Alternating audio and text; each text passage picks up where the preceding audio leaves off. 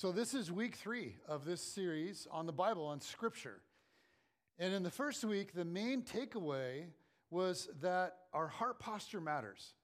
When we come to Scripture, when we engage the Bible, um, our heart posture matters. We want to read Scripture not just for, for information, but for formation. And then last week, we focused on the question what is the Bible? What is the Bible? And to help us get our minds around it, there are a lot of different ways we could define it that would all be good and true, but to help us get our mind around it, we defined it this way The Bible is a library of writings that are both divine and human that together tell a unified story which leads us to Jesus. So I want to recap a little bit of what we talked about real quick, and then we'll dive into something else this morning. The Bible is a library of writings. It, it is so much better to think of the Bible as a library than as a book. Because you come at a library, Seattle Public, Public Library or whatever, with a different set of expectations and assumptions and tactics for engaging it than you do a book. A book usually has one genre it's novel or memoir or poetry or self help. But a library has it all. A book usually has one author, a library has many. A book is written in a specific time and culture, but a library has literature that spans many times and many cultures. And so when you think about it, the Bible was written by many different authors over a thousand to 1500 year period from various locations and cultures and even languages. And they used a wide variety of literary techniques and genres. So it is so much better to think of the Bible as a library than a book. So, the Bible is a library of writings that are both divine and human. It is a divine human collaboration. How, how does that work? What, what is that like? Well, last week we compared it to a musician and an instrument.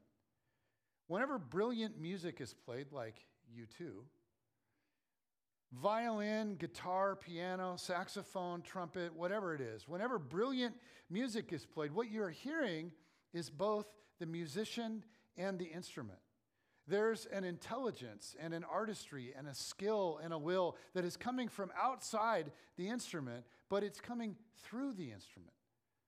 So, how is Scripture both divine and human? Well, we might think of it like this it's like Louis Armstrong's breath flowing through the instrument of a trumpet, and then out of that trumpet comes this spectacular music.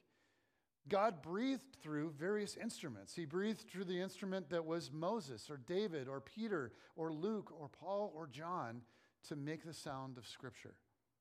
It came through their personality and their experience and their cultural moment. It also came through their literary style and, even in a sense, their wording. So the sound of it reflects the instrument through which it came. But the ultimate intelligence behind all of it is God Himself. It is His will, it is His skill, it is His song, so to speak. All right, so the Bible is a library of writings that are both divine and human that together tell a unified story. Inside of the Bible, there are so many micro stories. And those micro stories seldom follow what we would call a commercial plot with this happy, tidy ending. They tend to follow more of what we would call a literary plot. They're open ended, they're unresolved. At times, they feel very confusing, and sometimes they feel like kind of a letdown. But woven together, those micro stories tell a macro story. It's a story of brokenness being healed, it's a story of total restoration. And all of it comes through a central figure. He's the star. So, no matter the particulars of a given micro story, it's important to always keep in mind the macro story and the figure that, that's the axis point of that story. So, the Bible is a library of writings that are both divine and human that together tell a unified story that leads us to Jesus. His love and his power are the center of the story. All, all of it points to him and his work. He is the central character. So even when we read about dark stuff in Scripture, we read each micro story knowing that there is a macro story. And the macro story ends with the healing and the renewal of all things. So we always hold the micro story in tension with the macro story. Jesus is always at work doing something beautiful. Okay, So, all of that is, is where we've been. Today, I want us to come back to the idea that the Bible is a library. While all scripture is God breathed, it came through human authors. They wrote in a specific culture, at a specific time, and they used um, very, using like their current literary styles and techniques consistent with that time to address the issues of their day. And so they all communicate truth. But the thing is, they all do it in a very different way. Just like in a library, there may be truth in both a Dr. Seuss book and the Chronicles of Narnia, or in both an algebra textbook or Walt Whitman poetry. Our approach will need to be different with each genre. And this is just as true with various genres of scripture. The whole thing is true. We believe that. It's, it's all truth. But to mind that truth effectively, we need to account for each literary style.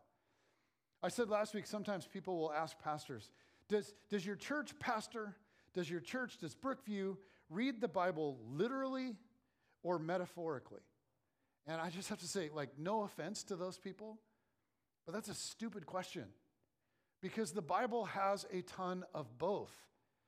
So the literary genre determines which approach we take. What was the author intending to convey? convey? What literary uh, conventions were used to convey it? So, for the rest of today and next week, I just want to give a few different examples of, of genres that we see in Scripture and then think about our approach with those genres. Now, we're only going to do a few. We're going to do three just to see some of the differences. And you'll be like, well, why don't we do them all?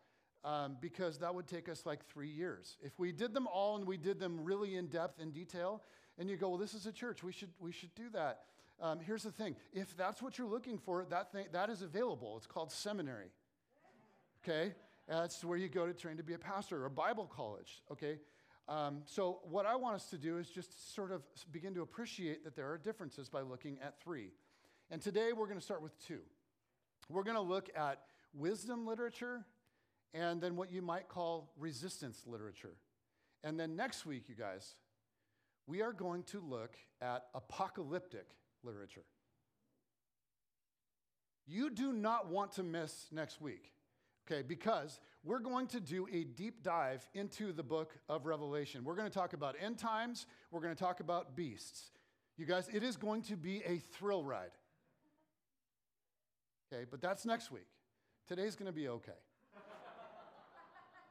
okay, so let's let's start with um, let's start with uh, a genre that we could just label wisdom literature. In the, in the ancient Near East, wisdom wasn't just considered like a virtue, it was a coveted commodity, it was a treasure. And we see this kind of thinking all over Scripture, but particularly in the book of Proverbs. Okay, listen to this. This is Proverbs chapter 3. It says, Blessed are those who find wisdom, those who gain understanding. For she, she's a she, she is more profitable than silver and yields better returns than gold. She is more precious than rubies. Nothing you desire can compare with her. Long life is in her right hand. In her left hand are riches and honor. Her ways are, uh, are pleasant ways, and all her paths are peace. She is a tree of life to those who take hold of her. Those who hold her fast will be blessed. So while we see many forms of wisdom literature through, throughout Scripture, like it's, it's kind of littered all throughout Scripture, there, there are particular books. The books of, jo, of, jo, of Job, Job, of Job, Psalms, Proverbs, Ecclesiastes, and Song of Solomon are often kind of grouped together with the title wisdom literature. Now, it can take the form of like little pithy statements and quick insights like in Proverbs, or it can be uh, th- like beautiful poetry, like in the Psalms or in the Song of Solomon, or in the form of story, like we see in the book of Job. So, I want us to think about the book of Job for a minute. You guys, is that a crazy story? It's a crazy story. Um, we had a life group years ago that decided to spend like a couple months on the book of Job, like three months. And um, just so you know, Job is, it's a very long book, but it has a very basic plot. And they tried to break that thing into multiple weeks, whatever it was, 15, 20 weeks or something like that, because they didn't want to read any, you know, too much any given week. But what they started to feel is that after several weeks, it all started to feel the same. It was like Groundhog's Day. Okay, Job was suffering again, and his friends weren't very helpful again, and they were accusing him of being a sinful person again because God doesn't let bad things happen to good people. Can you, can you guys imagine going to your life group and, and this being the topic of conversation for like 12 weeks in a row? By the end, okay, this was a ladies' group, and by the end of that study, they were all clinically depressed. I'm just kidding.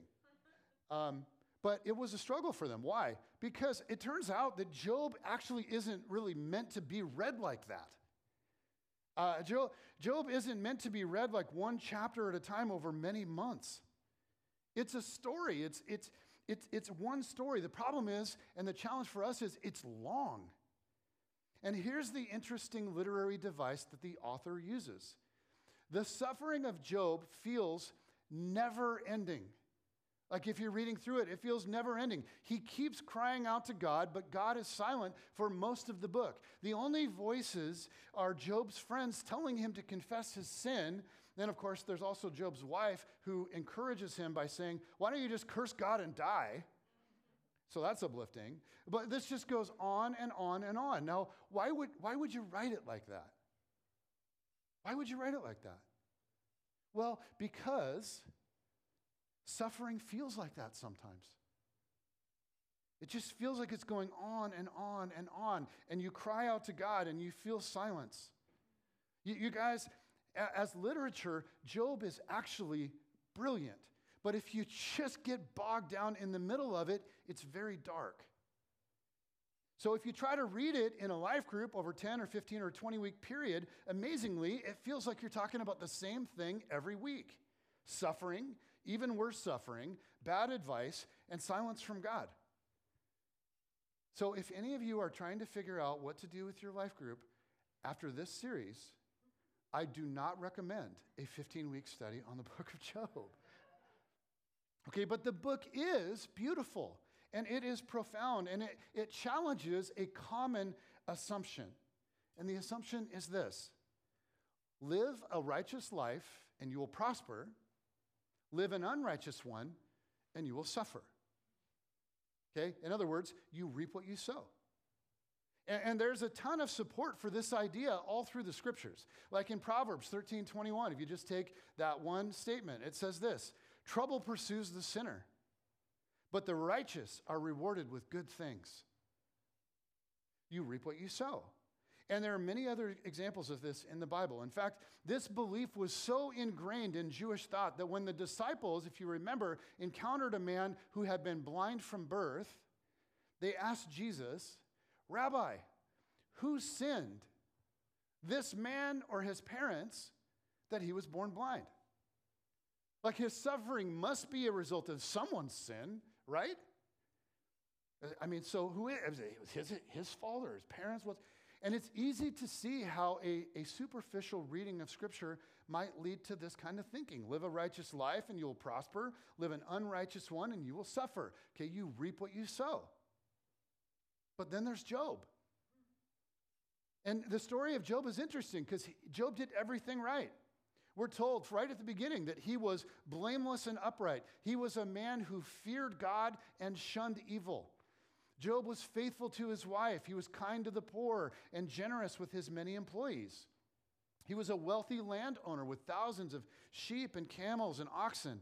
He had 10 beautiful, healthy children that he adored. He regularly worshiped God with, with all of his blessings, burnt offerings to God again and again. But in a strange scene, God starts praising Job in a conversation with Satan. What? And God says to Satan, Hey, would you look at my guy Job? I mean, he is, he's a righteous man. He loves me. Look at Job. He's, he's my guy. And Satan argues, well, that's only because you keep giving him all this stuff. If Job lost everything, he would not remain faithful to you. And so God and Satan make a bet. What in the world? As a result, Job's livestock and servants are killed by enemies. His fields are consumed by fire. All his children are killed underneath a tent from a windstorm. And this all happens in the same day. But even after Job is stricken with terrible sores that leave him scratching his body with broken shards of pottery, Job refuses to curse God. He grieves in a heap of ashes where he's visited by three friends. And for seven days and seven nights, they sit with him in silence. It is a beautiful display of love and friendship. But when Job begins crying out in frustration, his friends can remain silent no more. And what follows is a series of speeches in which the cause of Job's suffering is discussed without compassion. And that, cons- that, that discussion consumes most of Job's 30 or 49 chapters. And as his friends offer advice and explanations, Job is anything but comforted by their words. And in the middle of it, in a moment of total ex- exasperation, Job screams out, You are miserable comforters, all of you. Will your long winded speeches never end? And he refuses to concede that his suffering is connected to sin that his loss and agony are somehow a result of his bad or unrighteous living. But his friends relentlessly insist that it must be. Clearly, Job is reaping what he has sown because that's how God works. And then finally, in chapter 37, okay, you guys, after 36 chapters of this, in chapter 37, God finally speaks into the moment. And in some of the most beautiful poetry from the ancient world, the author of Job catalogs with breathtaking imagery God's divine work all throughout the universe. And it ranges from God's sovereignty over the moon and the stars, thunder and snow, dewdrops and ocean waves, to God's utter delight in the birth of baby mountain goats, or the freedom of a donkey, or the majestic flight of a hawk. And then after this poetry tour of the cosmos, God scolds Job's friends. He tells them that they have not spoken the truth like his servant Job has, that they are wrong and Job is right, but he's willing to forgive them if his guy Job will simply pray for them. Then Job's health is restored, his wealth is doubled, he has 10 more children and lives a long, full life. God never tells Job about the bet with Satan. So while there are statements in Scripture like Proverbs 13 21, trouble pursues the sinner, but the righteous are rewarded with good things, while generally speaking, okay, living well does lead to blessing. Living well, please don't hear me say something else. Living well does generally lead to blessing.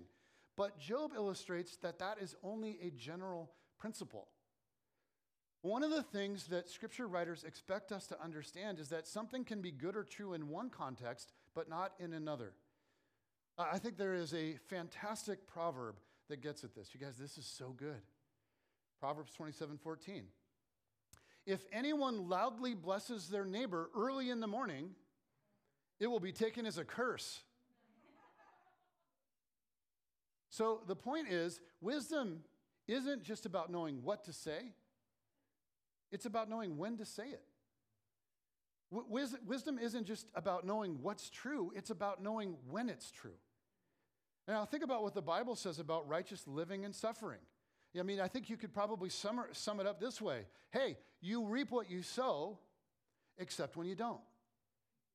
So it's important to recognize when it comes to wisdom literature and wisdom in the Bible that in the Bible, wisdom is rarely presented as a rule but rather as a way or a path that requires constant discernment. This is not to say, please, this is not to say that there is no such thing as truth. Okay, I am absolutely, please look up here. I want to, if you're online, please make eye contact with me right now. I am not saying that.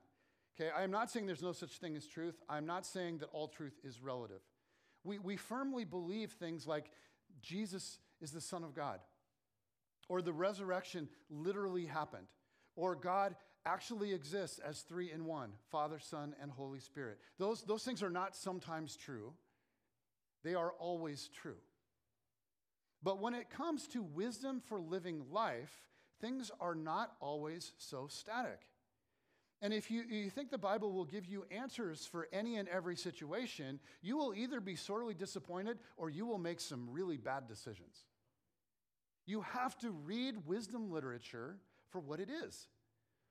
Now, some people are, are, aren't really prepared to do this, and it leads to real problems. And I like the way that the late Rachel Held Evans explained her experience with this. She writes In many ways, the Bible of my youth was set up to fail. While American evangel- uh, uh, uh evangelicalism instilled in me a healthy love and respect for Scripture, many of the institutions taught me to expect something from the Bible the Bible was never intended to deliver. To deliver namely, an internally consistent and self evident worldview that provides clear, universal answers to all of life's questions, from, from whether climate change is real, to why God allows suffering in the world, to how to keep a marriage together and raise obedient kids. The Bible, I learned, served as a kind of owner's manual for life. Basic instructions before leaving Earth, as an acronym for the Bible. Guys, the, the Bible doesn't really work like an owner's manual for life.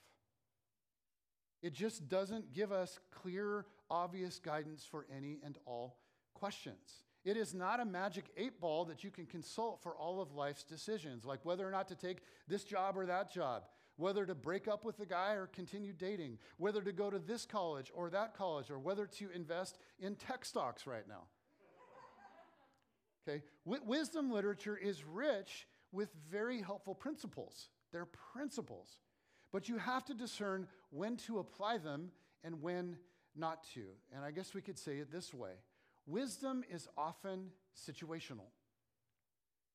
And the Bible itself is not shy about the reality uh, of this. I mean, look at Ecclesiastes 3. It says, There is a time for everything, and a season for everything, for every activity under the heavens a time to be born and a time to die, a time to plant and a time to uproot, a time to kill and a time to heal, a time to tear down and a time to build, a time to weep and a time to laugh, a time to mourn and a time to dance, a time to scatter stones and a time to gather them, a time to embrace and a time to refrain from embracing. How appropriate is that right now in COVID? A time to search and a time to give up, a time to keep and a time to throw away, a time to tear and a time to mend, a time to be silent and a time to speak. Wisdom isn't just about knowing what to say, it's about knowing when to say it. It's not just about knowing what's true, it's about knowing when it's true. The Bible is filled with ideas that actually oppose each other. Have you ever noticed that? I mean, check out Proverbs 26, verses 4 and 5. These are two completely opposite ideas that come one verse after the other. Verse 4 says, Don't answer the foolish arguments of fools, or you will become as foolish as they are. Okay, you got that? Don't argue with fools. Look at verse 5. Be sure to answer the foolish arguments of fools, or they will become wise in their own estimation.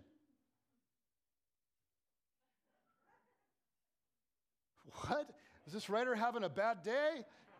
Did God pick somebody who had schizophrenia? What's, what's happening here? Can, can I just point out? I'm pretty sure that the author was well aware of the tension. So, what does this mean? Well, I think it means that this author and other authors that wrote in the same genre, they understood that life is actually pretty complex.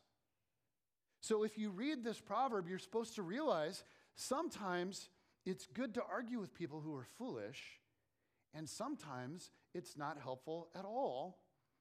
So choose wisely. You have to use your brain, and you have to operate through life with discernment. And this brings me back to a key insight in reading wisdom literature.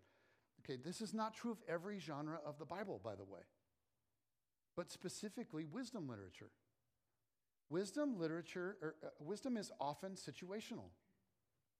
So if you take one verse or, or, or one concept from, from wisdom literature and then you try to just mindlessly apply it to, to everything without thinking, it may leave you more lost than found. It's like, it's like, you know, a little like programming your GPS, your Waze, or your Google, Brian, um, or whatever, to take you to your, your destination. And then it gives you a direction that every instinct in your body says that can't be right. But, eh, eh, but your navigation insists, and so you just go on with it anyway.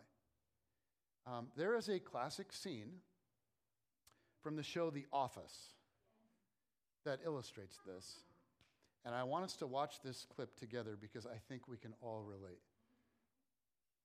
Roll it. Proceed straight. Well, we're 0 for 6. Last chance is the Elmhurst Country Club, other side of the lake on the southeast side. I don't get it. I really don't get it. I Thought this would work. Threw everything I had at that guy, nothing. That's how it goes sometimes, you know? You lose everything, and everything falls apart, and eventually you die, and no one remembers you. That is a very good point, Dwight. Make a right turn. Wait, wait, wait, wait, wait. No, no, no, no. It means bear right. No, Up there. it said right. It said take a right. No, no, no, no, no. Look, it, it means go up to the right, bear right over the bridge, and hook up with 307. Make a right Maybe it's turn. a shortcut, Dwight. It said go to the right. It can't mean that. There's a lake I there. think it knows where it is going. This is the, The lake. machine This is the lake. Stop yelling at me. No, it's Stop not yelling. right. There's no road here. Remain calm. I have trained for this. Okay. Exit the window. Make a U-turn, if possible. Look out for leeches. Michael, are you okay? Swim for it. I got you. I got you. Michael! Michael! You Let go! Ah, let go of me! Come on! I got you! I got you! Michael, come on! Come on! Go on!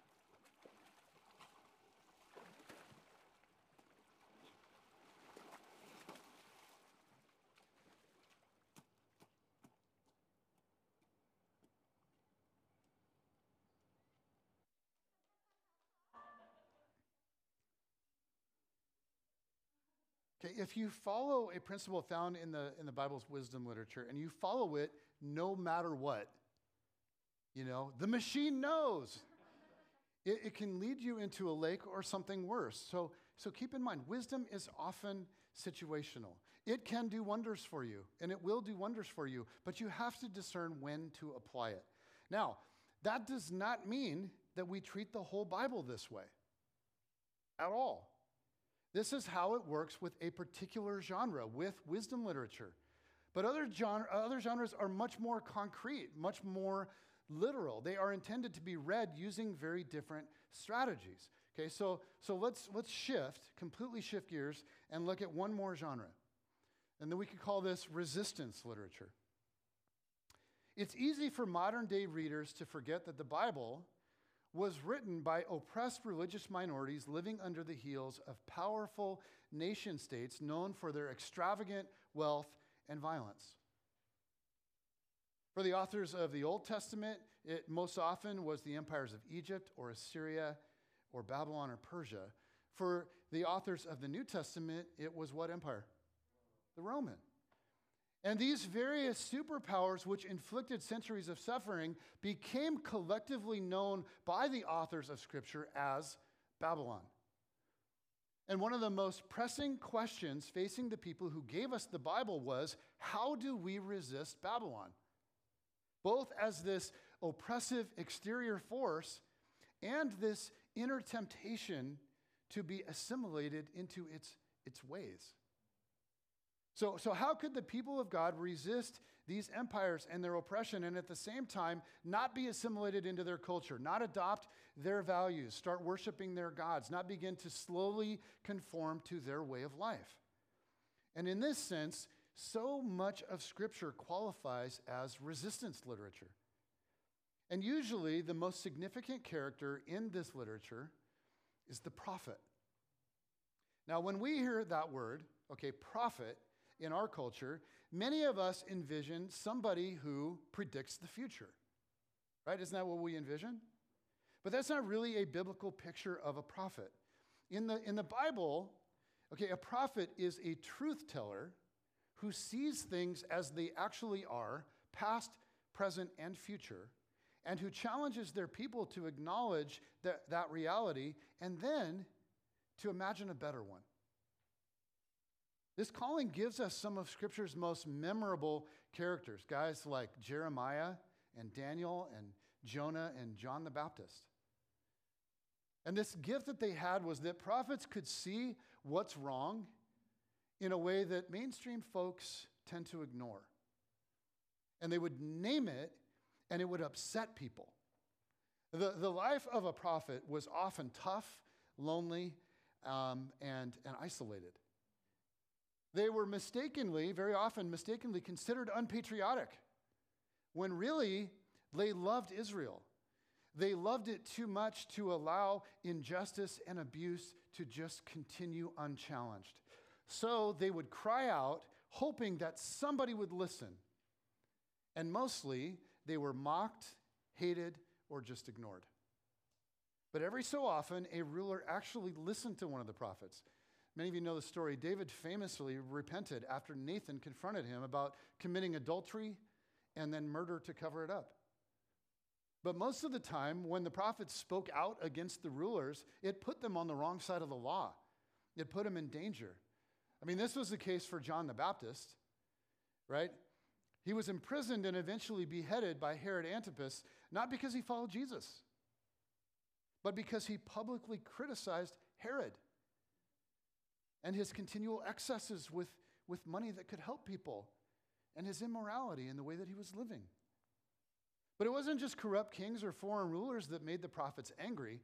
The, the prophets directed their most stinging critiques at the injustices of their own people. An evil king or foreign empire was kind of a given in the ancient world, but when, when Israel herself, like as a nation, indulged in greed or sexual exploitation, when she oppressed her workers or continually neglected the poor, the prophets got very angry and they got very vocal and very loud. The prophet Amos became furious that Israel carried on with empty worship while at the same time exploiting the poor and the oppressed. So he spoke on behalf of God, carried by the Holy Spirit. Now, listen to the bite of this critique toward the nation of Israel. It says, I hate all your show and pretense, the hypocrisy of your religious festivals and solemn assemblies. I will not accept your burnt offerings and grain offerings. I won't even notice all of your choice peace offerings. Away with your noisy hymns of praise. I will not listen to the music of your harps. Instead, I want to see a mighty flood of justice, an endless river of righteous living. Nothing drew harsh words like ongoing injustice. But thankfully, the prophets, they did more than just criticize. They named reality and called people to something better, but they also gave the fuel that's needed for any resistance movement hope. The prophet would insist, despite all evidence to the contrary, that the God of slaves and exiles and the poor and the oppressed remains present and powerful, enthroned over all creation and above every empire. The prophets would recite image after image after image of hope. And I could spend hours, just hours, like sharing examples of this with you guys. But let's look at one. This is Isaiah. This is in Isaiah who spoke to his oppressed people who were being absolutely beaten down in their day. He says, Yes, the sovereign Lord is coming in power. He will rule with a powerful arm. See, he brings his reward with him as he comes. He will feed his flock like a shepherd. He will carry the lambs in his arms, holding them close to his heart. He will gently lead the mother sheep with their young. Now, the book of Isaiah contains, you guys, it contains stunning imagery. And so much of it was quoted by Jesus and the New Testament writers about Jesus. Because as in Isaiah's day, in the day of Jesus, Israel was deeply oppressed. And the people of Israel knew Isaiah like the back of their hand because those images and those metaphors were hope and they clung to them. And they were praying like crazy and waiting for God to move, for the imagery of Isaiah to break forth into reality and, and, and become a reality for them. So one day along comes Jesus, and with the imagery of Isaiah in people's minds, he said things like, I am the good shepherd. Wait, what? You? You're the one? Yes. I am the good shepherd. The good shepherd lays down his life for the sheep. I am the good shepherd. I know my sheep, and my sheep know me. Now, the Jewish people expected a military leader, right, to rise up and to, to lead them, to unify them, to militarize them, and to help them violently overthrow Rome. A Messiah who would establish a new kingdom that would last forever. And make no mistake, Jesus came to start a revolution, a resistance. It just didn't look the way anybody expected. But it began and it continues, and you and I are called to join and participate. And in our day, in, in our world right now, there are so many cries for justice in our world. It's almost deafening. But the ultimate resistance to injustice, you guys, is found in Jesus. To follow Jesus is to join in the rebellion.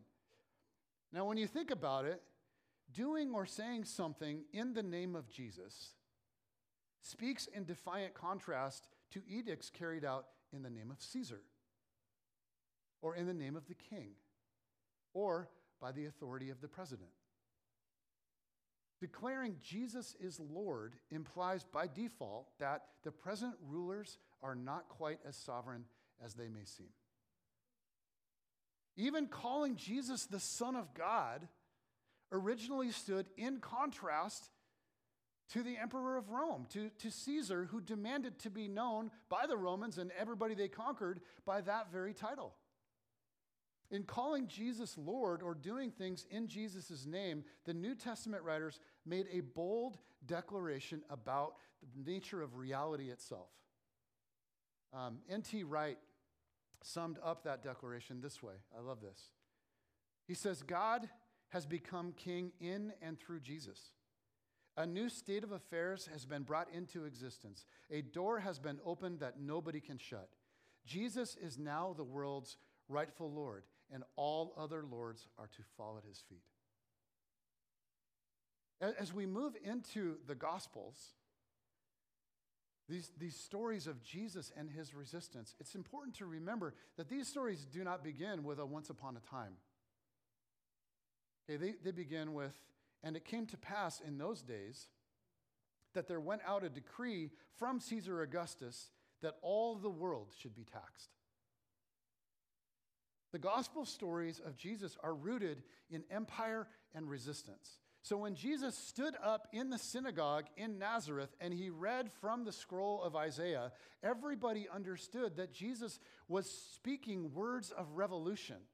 Now, we read this last week, but listen to these words says he, being Jesus, went to Nazareth where he had been brought up. And on the Sabbath day, he went into the synagogue, as was his custom. He stood up to read. And the scroll of the prophet Isaiah was handed to him.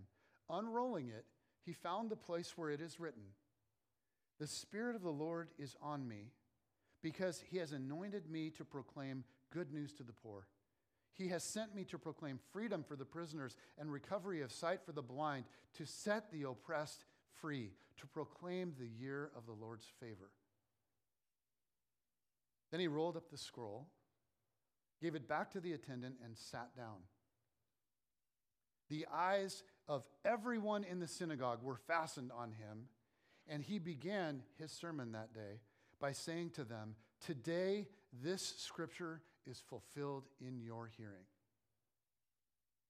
Can you guys imagine being in the synagogue that day?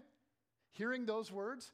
It says, the eyes of everyone were fastened on him. Well, yeah, they were. I mean, they had been waiting 700 years for this. But the resistance of Jesus didn't involve violence, it centered on love and grace and kindness and courage. It would defeat kingdoms, but it would defeat them softly from the bottom up, not impose itself through force or violence from top down. And so many in Jesus' day dismissed him because this wasn't they were lo- what they were looking for. They dismissed him as a dreamer or a fraud. But for those that have taken his call seriously, they really have overthrown evil regimes without firing a shot. It has happened all over the world for 2,000 years, again and again and again. Guys, it is an incredible thing to call Jesus Lord. The heart of resistance literature is a call to subvert something, to see things as they really are and then embrace a better vision, to let Jesus show us the better way and then to live into it. When Jesus taught people to pray, when he taught his disciples to pray, he said, Pray like this Father in heaven, hallowed be your name. Your kingdom come, your will be done on earth as it is in heaven. You guys, that is a resistance prayer. There is a stand, it's a stand against the, the rulers of this world. It's a stand against a, a culture that is not in alignment with the way God wants things to be. It, it's a stand against evil and corruption and oppression. It's asking God to use you and me as rebels to fight every kind of darkness. It's asking it, it, it to become the kind of people who, who, who bring heaven, right? The kingdom of God everywhere they go. Like, that's the dream, that's the goal, that's the resistance. And, and where does it happen? When does it happen? It happens when we engage with our spouse and our kids. We can bring heaven to earth in our home. It happens when we interact with our neighbors. We bring heaven to earth in our neighborhoods. It happens when we go to work because we can bring heaven to earth in our workplaces. It happens when we go to the gym right? Or we hang out with our friends or we post stuff on social media. We can bring heaven to earth everywhere we go, in everything we do. And that's the goal. The goal is the same. Leave this place looking and feeling more like heaven because I was here. And boy, if you if you join Jesus and you let him fill you with his kind of power and you apprentice under him and you let him teach you his ways, he will make you into an agent of real change. This is the call, this is the invitation. This is what it means to do anything in Jesus' name. It's to join, to join Jesus in the resistance. Okay, this is the underlying theme in all of the resistance literature. It's easy to read it and miss it. The more clearly you see it, the more it will make sense, and the more you can accept the invitation of Jesus. Go into the world. Be the salt of the earth. Be the light of the world.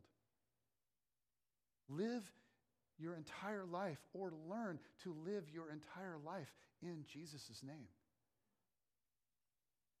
All right, you guys. Today, we looked at wisdom literature and resistance literature. Next week is apocalyptic literature. And I'm telling you, today was fine. Next week. Father in heaven, I thank you. I thank you that we have this thing called the Bible, that we have this thing called Scripture, this library of writings come from many times, many places, through many authors who speak with one voice. And God, I pray that you would help us more and more and more to engage it not just so that we know it and understand it and can quote it and, and feel smart about ourselves, but so that we can be formed by it. So that we actually can become people who join the resistance, who oppose and fight darkness everywhere we go. God, would you, Would you rise up in us as individuals? Would you rise up in us as a church? And would you help us to make a difference in this world we find ourselves? We need you, and we want to be light. We want to be salt. So, God, would you make that a reality through us and in us?